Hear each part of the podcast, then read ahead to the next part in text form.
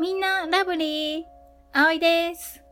ラブリスは葵がハッと心奪われたラブリーのものやことに関して心感じるままにおしゃべりする番組です。今回第6話目です。えー、私前回ちょっと言い忘れてた気がするんですけど、実は新しくレビューをいただきまして、えひなたんさんからレビューいただきました。ひなたんさんありがとうございました。えー、本当にね、レビューかなり励みになっております。あの、星をね、そのままつけてくださった皆さんもありがとうございます。引き続きレビュー募集してますので、よろしくお願いします。はい。今回のね、テーマはですね、ラブリーな香りと夏に心奪われる本です。はい。えー、実はあのー、先日、あの、酔っ払いの葵が、ツイッターでね、気まぐれに、ちょっとリクエストを募集した結果、こう、いろいろとあの、たくさんリクエストいただきまして、その中で一番ピンと来たものを採用しました。はい。で他にもまあ、いろいろとあの、たくさんいただいたので、あの、まだいつかの機会ね、ちょっとさせていただこうと思います。ありがとうございます。はい。あとね、リプじゃなくて、お便り送ってくださったリスナーさんもいらっしゃって、今回のリクエストは、ツイッター上の、まあ、気まぐれのお遊び企画だったんですけど、まあ、お便りはまた別でね、あの、番組内で取り上げさせていただくので、しばらくお待ちください。まあ、あの、本当に絶対これ取り扱ってほしいっていう時は、あの、お便りをいただくのが確実だと思いますので、あの、もしそういった方は、あの、ぜひお便りも、あの、お待ちしておりますので、よろしくお願いします。はい。で、今ね、2通お便りいただいてるんですけど、その、どちらもなぎくん会の方が良さそうなんで、もうしばらくお待ちください。あの、なぎくん、ちょっと今忙しいみたいで、なかなかこう収録できなくて、ほんと申し訳ないんですけど、あの、忘れられないうちにね、あの、近々やりますので、よろしくお願いします。はい。そして、あの、リクエストをくださった、えー、ていとくさん、元ひろきさん、アマンさん、カエルさん、カジーさん、ありがとうございました。えっ、ー、と、今回のそのテーマをリクエストしてくださったのは、えー、みんな大好き、パンダのアイドルのあけぼのさんです。私もあけぼのさん大好きです。いつもいつもありがとうございます。で、リクエストしてくださった文章が、ラブリーな香り、かっこ、ボディクリーム、香水、バスグッズ、えー、ルームフレグランス、お香などとか聞いてみたいです。あと、ラブリーな本。っていうことで、あの本はね、あのカエルさんもリクエストしてくれてて、声も多かったんで、どちらもやろうかなと思いました。はい。でね、あのすごい、私香り好きなのに、そういえば、あの自分でやろうと思ったことなかったなと思って、あの、目から鱗だったんでね。あけもさ、さすがですね。よく私のこと分かっていらっしゃる。はい。で、あのー、すごい素敵なリクエストありがとうございました。で、この、今いろいろ挙げてくださった中で、香りって一番何をメインに使ってるかって言ったら、香水をメインに使ってて、で、香りが混ざらないように、まあ、ボディクリームとかは、ああのー、まあ、匂いついてても、すぐ、こう、匂いが飛ぶものを選んでるので、あんまこだわりがないんですよね。なんで、あの、今回はまあ一番こだわりがある香水にフォーカスしておしゃべりしたいなと思います。はい。私のね、好きな香りは、えー、ジャスミン。あと、柑橘系の、シトラス系の香りね。あと、フローラル系。あと、あの、石鹸のようなちょっとパウダリーな香りも好きです。うん。で、あんま自分では使ったことないけど、あの、紅茶系の香りも好きですね。うん。で、えっ、ー、と、私初めて使ったブランドものの香水は、えー、妹に誕生日プレゼントでもらった、えー、ドルチアンドガッパーナのライトブルーですね。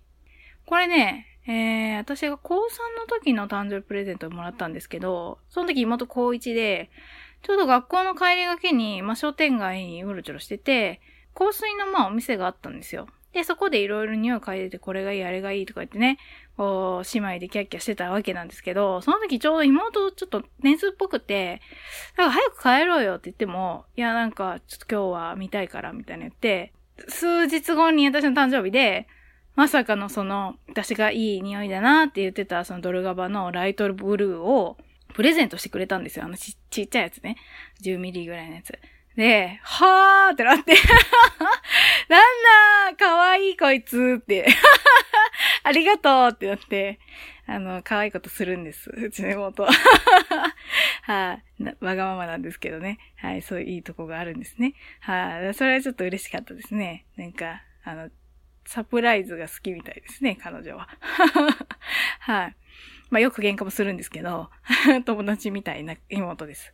で、まあその感じで、こう、そういうちょっとね、あの、体を張って、あの、サプライズプレゼントしてくれたんですけど、まあでもその氷、まあ私2月なんで誕生日、もうほぼほぼもう高3って言ってももう終わってるんで、まあ本格的に使い始めたのは大学からですね。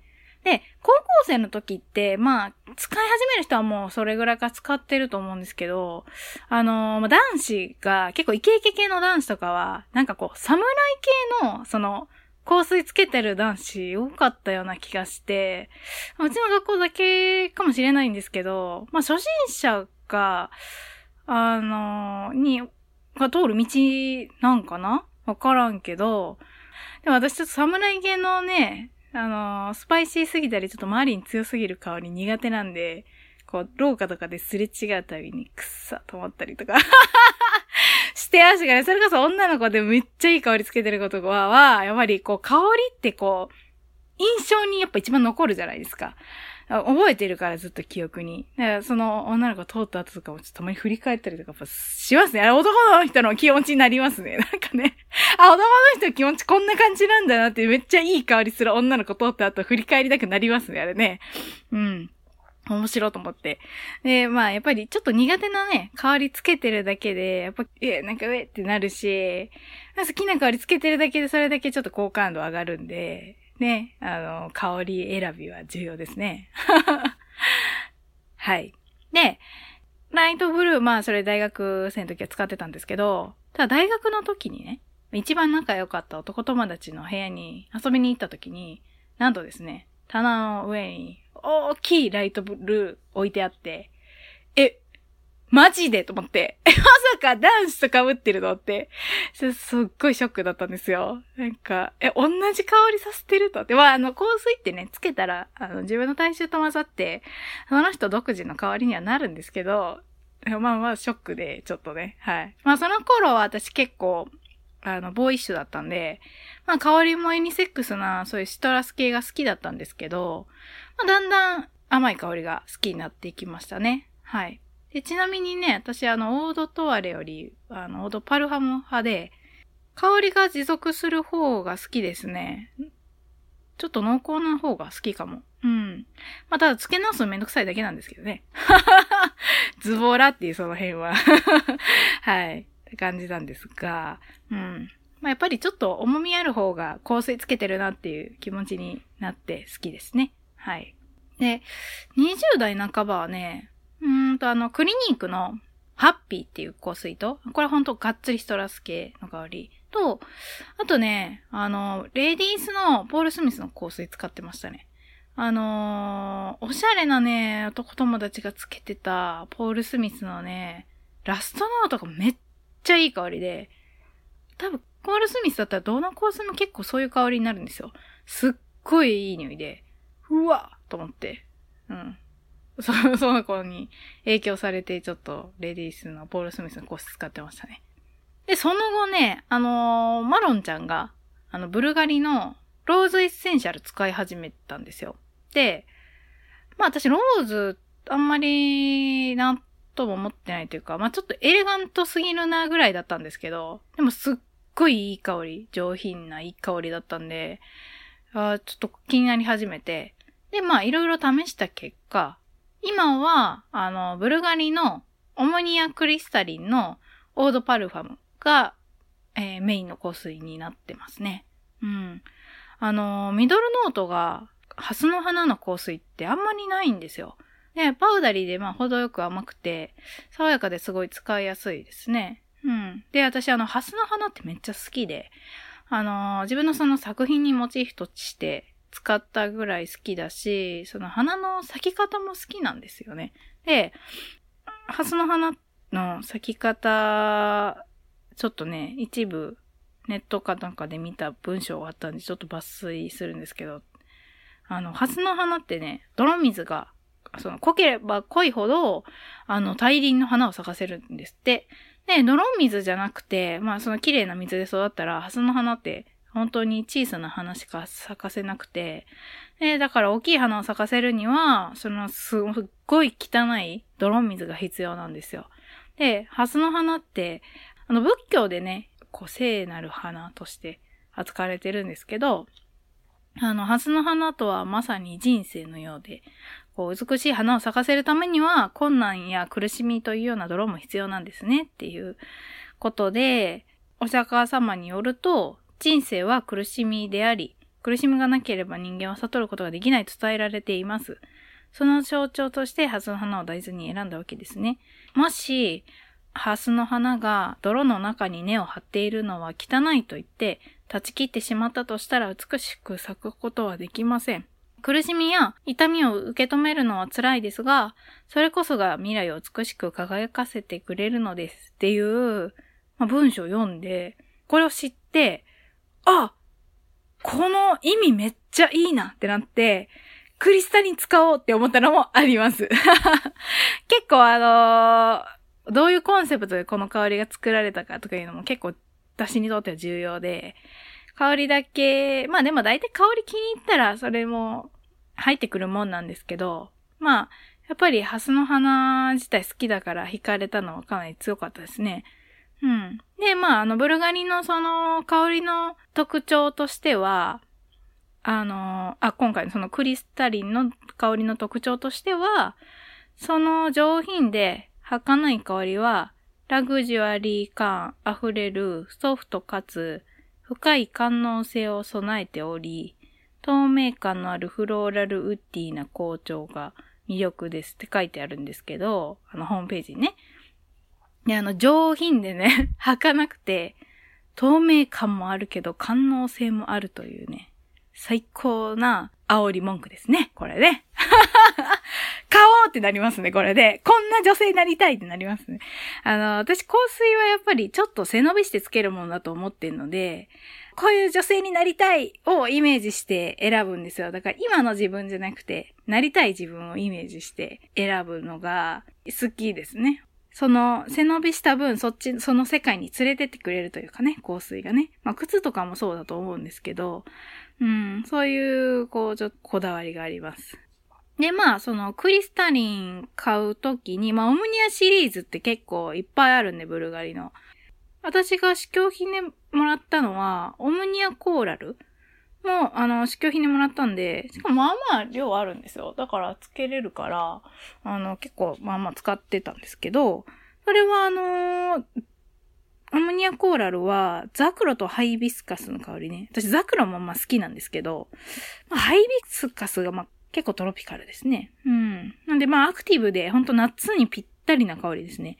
まあ、つけたら明るく元気になりますけど、ちょっとトロピカル感強いんで、まあちょっと違うかなって感じでした。うん。たまにつけたらいいかなぐらい。で、あと、まあジャスミン好きなんだよ、私。そう、モンジャスミンノワール。で、あのブルガリのコースがあるんですけど、これはね、逆にかなり格式高くて、ちょっと大人っぽすぎるかなあの、めちゃくちゃ上品なんですけど、あのちょっと追いつけない、そこまで。私が追いつけない。うん。今はまだもうちょっと爽やかな、あの、香りがいいですね。はい。あとね、人が使ってていいなと思ったのは、えー、カルバンクラインとかですかね。うん。あ、他にもあったけど、ちょっとパッと出てこない。まあ、カルバンクラインいいなと思いました。うん、それもシトラス系だったかな。うん。で、あとね、まあ、すごい有名なあの、クロエ。クロエの香水、すっごい素敵な香りなんですけど、ちょっとつけてる人がね、多すぎてね、個性がないのがちょっとなって思いますね。で、男の人なら、めっちゃ有名なんですけど、ブルガリのプールオムとか好きです。うん。あの、男性はやっぱりね、シトラス系かウッディ系がいいですね、私は。うん。まあ私多分、どうやら、ブルガリの香りがすごい好きみたいですね。あどの香水もね、まあ、気品があって、その透明感がある香りばっかりなんですよ。嫌味がないんで全く。あれがやっぱ大好きですね。はい。まあ、こんな感じでしたけども。うん。よかったら、あのね、皆さんが使ってる香水も教えてください。人の使ってる香水ってね、聞くの楽しいからね。はい。ぜひぜひ、あのー、私にも教えてくださいね。はい。あと、あの、まあ、これちょっと余談になるんですけど、デオドラント系だったら、あの、シーブリーズのデオウォーターの、あの、スプラッシュアクアマリンか、石鹸の香りが好きです。オレンジですね。うん。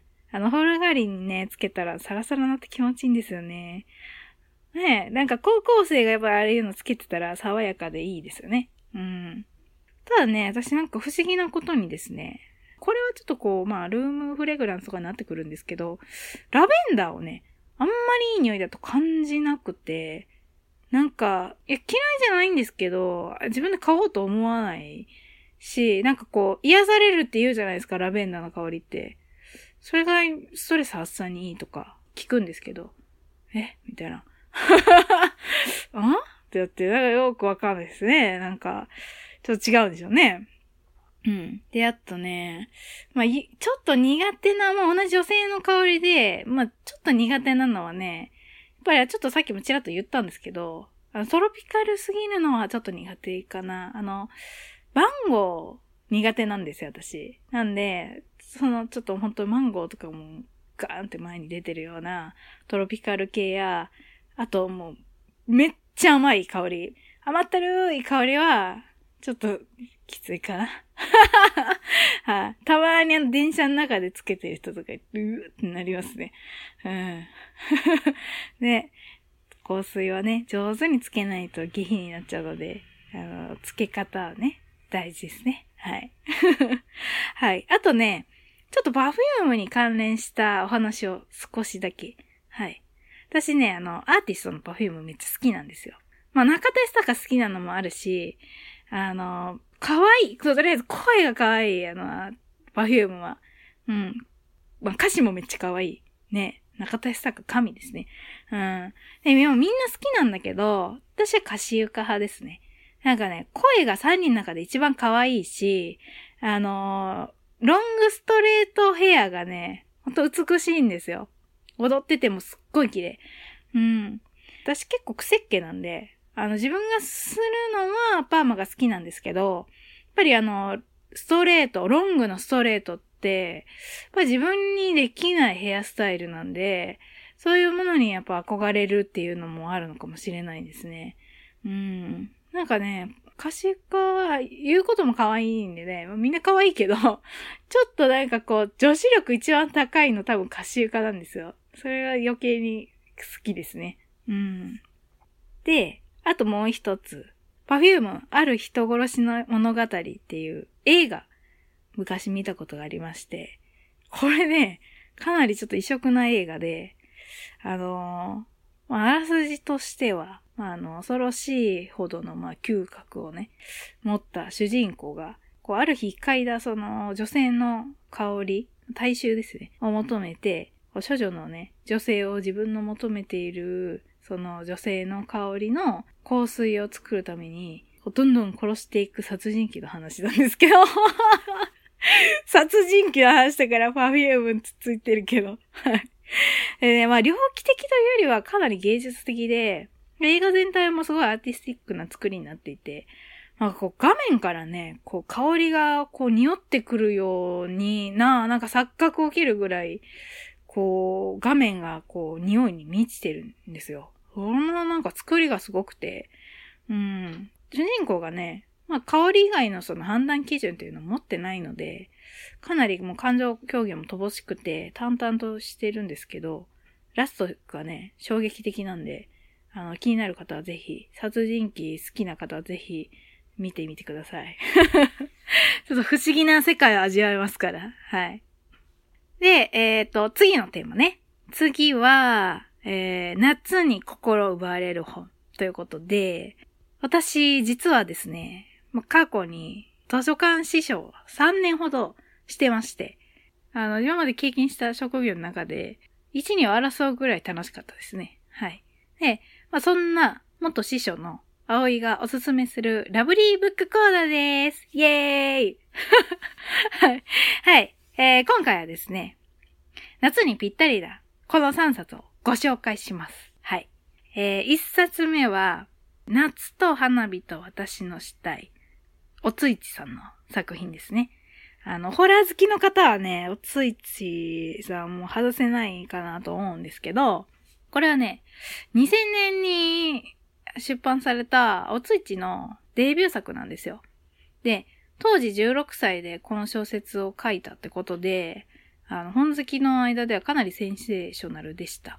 で、一人称が、あの、殺された私のまま物語が進んでいくのがめちゃくちゃ斬新で、その、語り口調もね、淡々としてて、こう、より不気味さを醸し出してるんですけど、私の体を袋に詰めたとか、そういう表現になってるんですよ。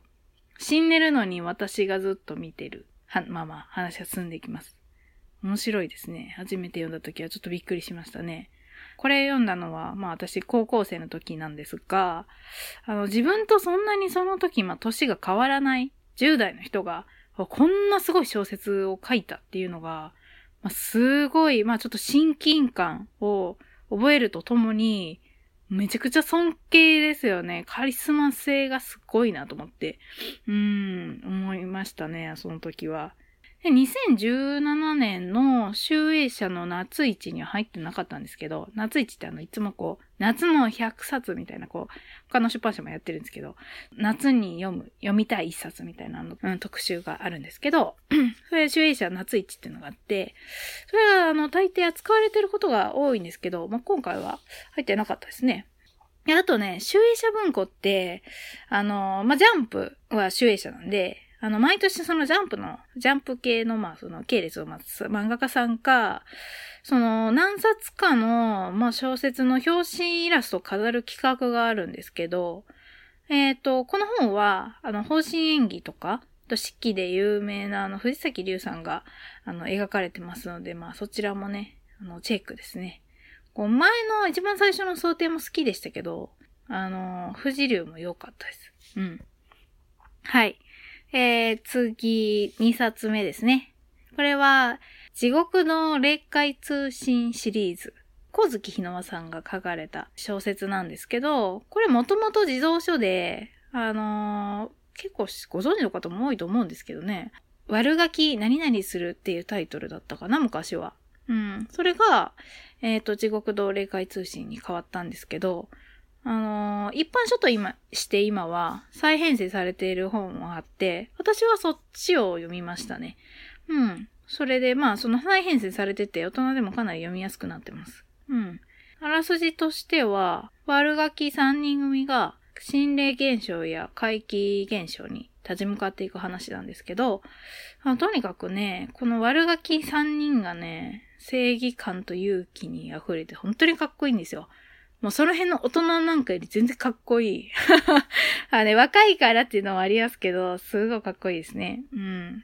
で、あのー、社会問題もね、まあ合わせてふんだんに盛り込まれていて、かなりね、読み応えありますね。うん。考えさせられる内容になってます。で、コミック化もされてて、講談社から出てて、あの、三森さんという方が漫画描かれてるんですけど、この人の絵がね、三森さんの絵がほんと綺麗で、しかもあの、色気もあってね、もう大好きなんですよ。うん。で、あのー、夏から始まるアニメで、私、小月ひなわさんの作品好きなんですよね。で、妖怪アパートの優雅な日常がアニメ化されたんで、この夏から。それすごい楽しみに待ってるんですけど、幽霊とか妖怪の話が多くて、そういう話めっちゃ好きなんでね、妖怪アパートもおすすめです。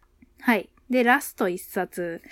これは、えー、絵本ですね。いるのいないのっていう怪談絵本になってます。これ一番この3冊の中でおすすめかもしれません。あの、怪談絵本シリーズっていう、岩崎書店が子供たちにもっと怖いお話をと企画して、それに賛同した作家人と画家人が集結してできたシリーズです。で、絵本ってね、やっぱりかなりあの、ものとしてのクオリティが高いです。かなりね。あの、やっぱり一番最初に触れる、あの、ものなので、絵本って。こう、良質なものが、やっぱり、より優れてるんですけども。まあ、でもその絵本の中でも、特におすすめの絵本です。はい。いるのいないのは、作られたのが、京極夏彦さんで、絵が町田直子さんですね、画家の。ま京極さんはもう本当にホラー作家としても言わずもがなって感じなんですが、もうこれはね、もう一切も説明なしで、もう検索とかも絶対しないでください。もう説明なしで読んだ方がいいです。まず読んだ方がいい、これ。で、ラストはね、めっちゃ怖いんで気をつけてください。はい。これね、中学生でもトラウマになる子がいるぐらい怖いんですよ。なので、あの、それこそもう中学生以下の子さんに読ませる前には、事前に読まれることをお勧めします。これ、下手したら本当にトラウマになります。はい。めちゃくちゃ良質なんですけど、トラウマになる可能性高いです。はい。初めて読んだ時はですね、しばらく怖かったですから。本当に。背筋が凍りたい時におすすめですね。うん。